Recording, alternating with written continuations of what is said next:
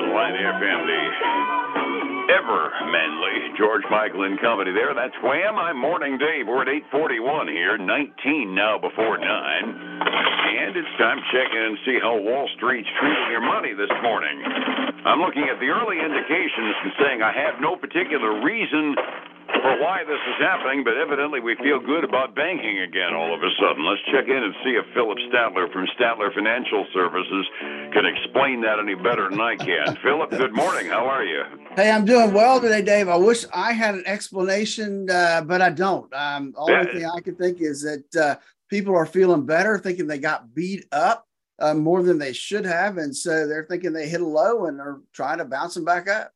It, has got to be something like that. I mentioned when we were on the phone before going on the air that of my top five winners on the early morning upward movement, they're all financials. And I'm sitting here looking at it and saying, okay, what's wrong with that picture? Because they actually did a shotgun wedding.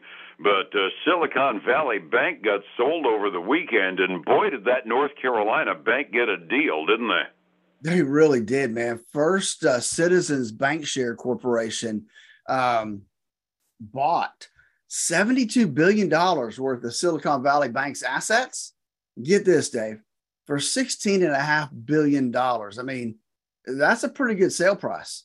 I'd call that a flashing blue light special if I've ever seen it. And given the fact that all of their depositors were insured and made whole, uh, it sounds like a pretty safe investment for that North Carolina bank, too, doesn't it?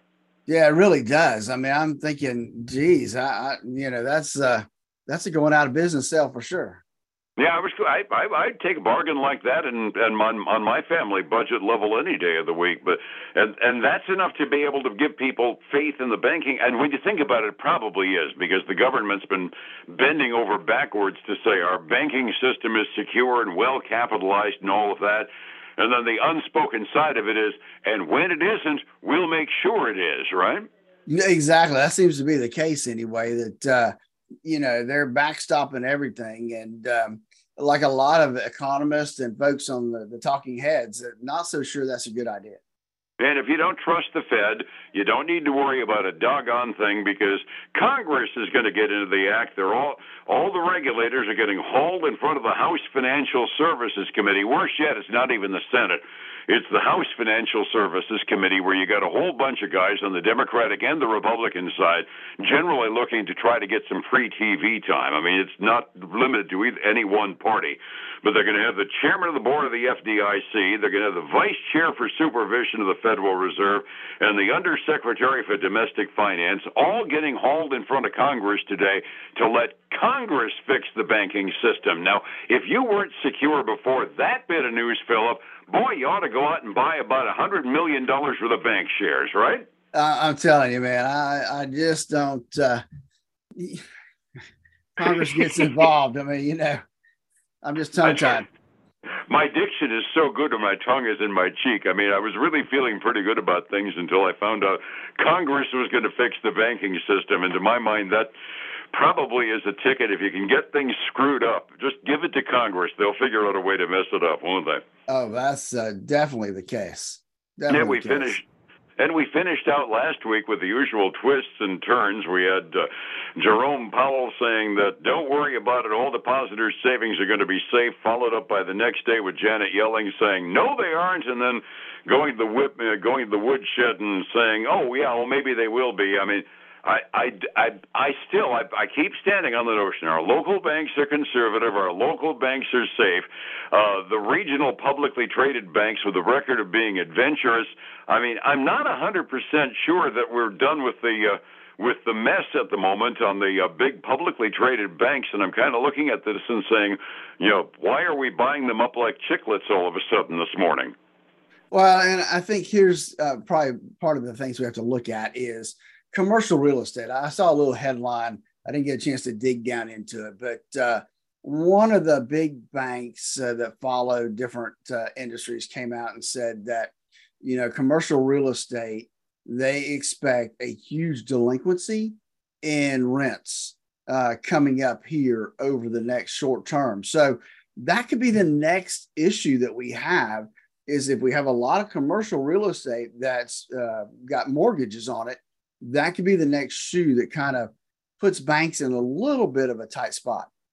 I was going to say that was kind of like number four on my list of stuff to talk about today. Uh, one of my columnists was saying that's going to be the next big crash, commercial real estate. I mean, they threw up the warning about uh, auto loans a while ago. That's still kind of a bubble to worry about. But uh, uh, the next one up probably is going to be commercial real estate that we need to keep an eye on. Once again, uh, held disproportionately by uh, by the big banks and big trusts of. Uh, you know bundled real estate loans on the commercial front, and uh, that's the next thing that they're going to have to worry about. Well, it is, and I'm just looking at next or this week's um, kind of what we can expect economically to come out. We've yeah. got some real estate stuff coming out. The the S and P Case Shiller Home Price Index comes out um, actually tomorrow at nine. We will be after us, but uh, consumer confidence comes out uh, tomorrow. Well, late morning. We've got uh, pending home sales, or yeah, come out uh, Wednesday. Thursday, obviously, is jobs, but we also get the second revision uh, for the GDP um, for uh, for the for the last year, I guess. So so that's going to be interesting to see where that comes in at as well. That I suspect will probably be the market mover of the week as far as government data dump is concerned, because the last week of the month tends toward being rather quiet we're not going to get unemployment numbers for the month of March until the end of next week because of the way the month falls. Uh, so we're going to be kind of sitting on our hands and trading on combination of gossip and what little government data that we actually get. Well, yeah, but I, I got to tell you, Friday, Friday could be a big day, Dave. Um, we get personal income spending for February. Uh, we, we get the core PCE for February, mm. and uh, yeah, so uh, we get some numbers uh, for February coming out uh, Friday morning. No, that's interesting. The PCE is kind of interesting because that's the number that Jerry Powell has said that he watches more carefully than the gross domestic product or the consumer price index. He watches personal consumption expenditures. And if that goes up markedly, then it's going to give us an indication that the Fed's getting the message that inflation is not only not under control, but needs to be whacked a little harder with another two by four and all that. Uh, all that uh, moderating language that we heard last week suddenly will go right out the window. Uh, that's right. So, so we'll uh, Friday could be a big day. Could be a big Absolutely. market mover. Absolutely.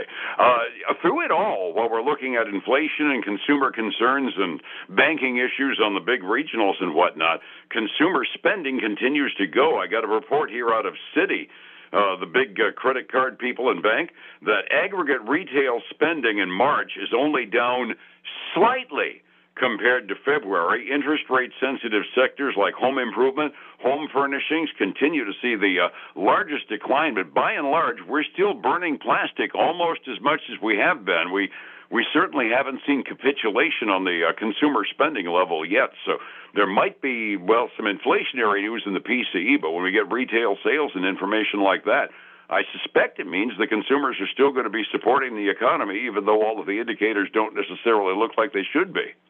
Well, that, that's true. And like, as long as they got uh, credit and as long as they can make the minimum payment, um, you're right. That that plastic's going to just keep working overtime. Absolutely. It's a consumer driven economy, so I'm not 100% sure that's a bad thing, although eventually we hit a wall and that's when we get problems. Resetting the table for the morning, on Friday we had a surprisingly up day. The Dow was up by four tenths of a percent, up 132 points. Standard and Poor's was up by almost over a half a percent, up 22 points, and the Nasdaq considered it continued its recovery too, up 36 and a half points, which was good news after kind of a brutal week. 45 minutes before we open, what are we looking at today, Phillip? Well, right now we've got the the index is all heading up this morning, Dave. Uh, pretty significant. Uh, we got the Dow Jones 30 up seven tenths. We've got the S and P 500 up uh, between six and seven tenths, and then we've got the Nasdaq 100 up about three tenths. The big winner right now is the Russell 2000 up over two percent this morning uh, before we get trading. So that's a big hmm. move for small cap. Really? The, yeah. On the other side, Dave, we've got uh, the, the the the metals are kind of retreating. Uh, silver down one percent, back down almost to just at 23 at 2308 an ounce. Gold down below 2000, down one and three quarters percent this morning to $1,967 an ounce. which means crude oil is heading up this morning 2.1% to $70.73 a barrel. I could almost live with that because that indicates expectations of uh, the economy not going as flat as they were afraid of last week, and we were getting down dangerously close to 65. Overseas markets, Europe is up this morning, pretty big time, as a matter of fact, over a percent in England, Germany, and France. The Asian Rim market closed fractionally down this morning at 6 a.m. after a couple of days of not having to watch us all that carefully trying to keep a tab on where your financial plans are for retirement is something that sometimes takes an expert pair of eyes because you never know where the risk factors really are in your portfolio. How do I find you to get that look, Phillip? Evan, give us a call at 863 382 0037. And then join us this weekend for the Statler Financial Radio Show, 6 a.m. and noon on Saturday, 10 a.m. Sunday morning on Highlands News Talk 730 and 95.3 FM. And back here again on Light FM tomorrow morning about the same time. See what went on today if we can keep that green ink going. Have a good day, Phillip. I will catch you in the morning. All right, sounds good. Thank you. It's 105.7 Light FM and Statler Financial Services, Phillip Statler. Hey, folks, again, I want to thank you for joining us today. I hope that you had a great weekend. Uh, welcome to this last week of March. And uh, stay tuned tomorrow. We'll have more news and more updates then. Until then, have a great day.